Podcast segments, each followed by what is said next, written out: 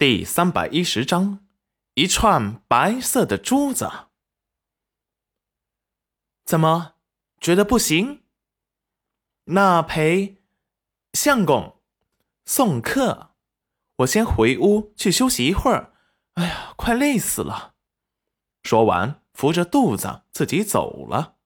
裴元君给石安打了个眼色，让他跟上，收回视线，就见赵宝业的视线。追随着他的娘子，立即冷沉了神色。王爷没事，就请回吧。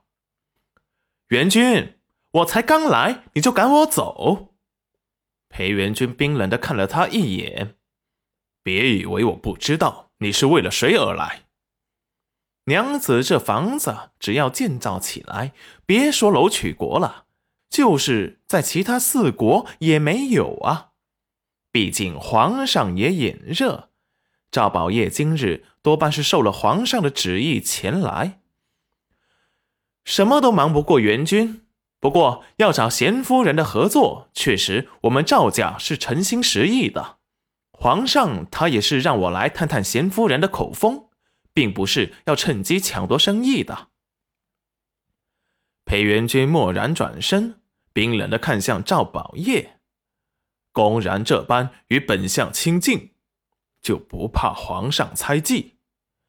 赵宝业一摇折扇，风度翩翩的说道：“光明正大，赵家何惧？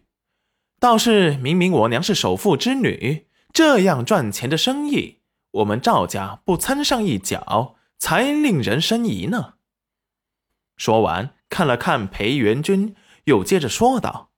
毕竟商人逐利，元君，你告诉贤夫人，她的所有条件赵家都答应了，还请她考虑一下，给我们赵家一个答复。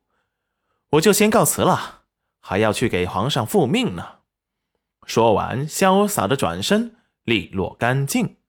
裴元君神色莫测，看着远去的赵宝业，眉目疏冷，陷入了深思。石安进来时，裴元君正手背在身后，看向了窗外的风景。公子，石安躬身行礼。那祁玉露可让人跟上了。公子放心，这次跟上去的是石松。裴元君眉目闪过凉薄，让石松小心行事，不要被人轻易发现，更不要。打草惊蛇，找到七玉露的老巢，也不要轻举妄动。是，属下这就下去安排。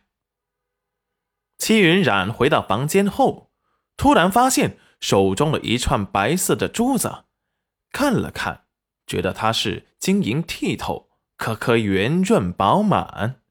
看久了，好像它里面还有什么东西在流动。仔细的看了看。好像又没有什么特别的，不过这串珠子怎么到了他的手上？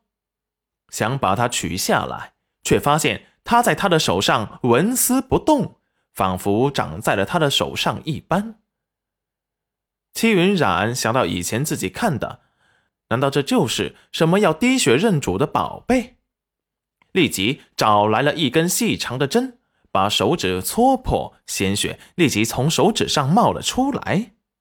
戚云染把鲜血滴在了手串上，发现它并没有吸收，顺着珠子就流了下来。裴元君进来时就闻到了空气中的血腥味，心头一颤，立即来到了戚云染的身边：“娘子，你受伤了？”戚云染懊恼的回神：“没有。”裴元君不信，眼神在戚云染身上来回扫过，最后视线落在了戚云染带血的手指上，立即心疼的把他的手指用绢帕包住，顺手把他手中细长的针给顺走。娘子，这么危险的东西，以后可别用了。戚云染瞬间无言以对，不过想到什么。立即对着裴元君说道：“你什么时候在我手腕上戴的这一个，害我都取不下来？”说完，换了换手腕间的白色珠串。裴元君看着戚云染白皙细嫩的手腕，空无一物。以前戴的白玉冰镯也被那次给绑架后打碎了。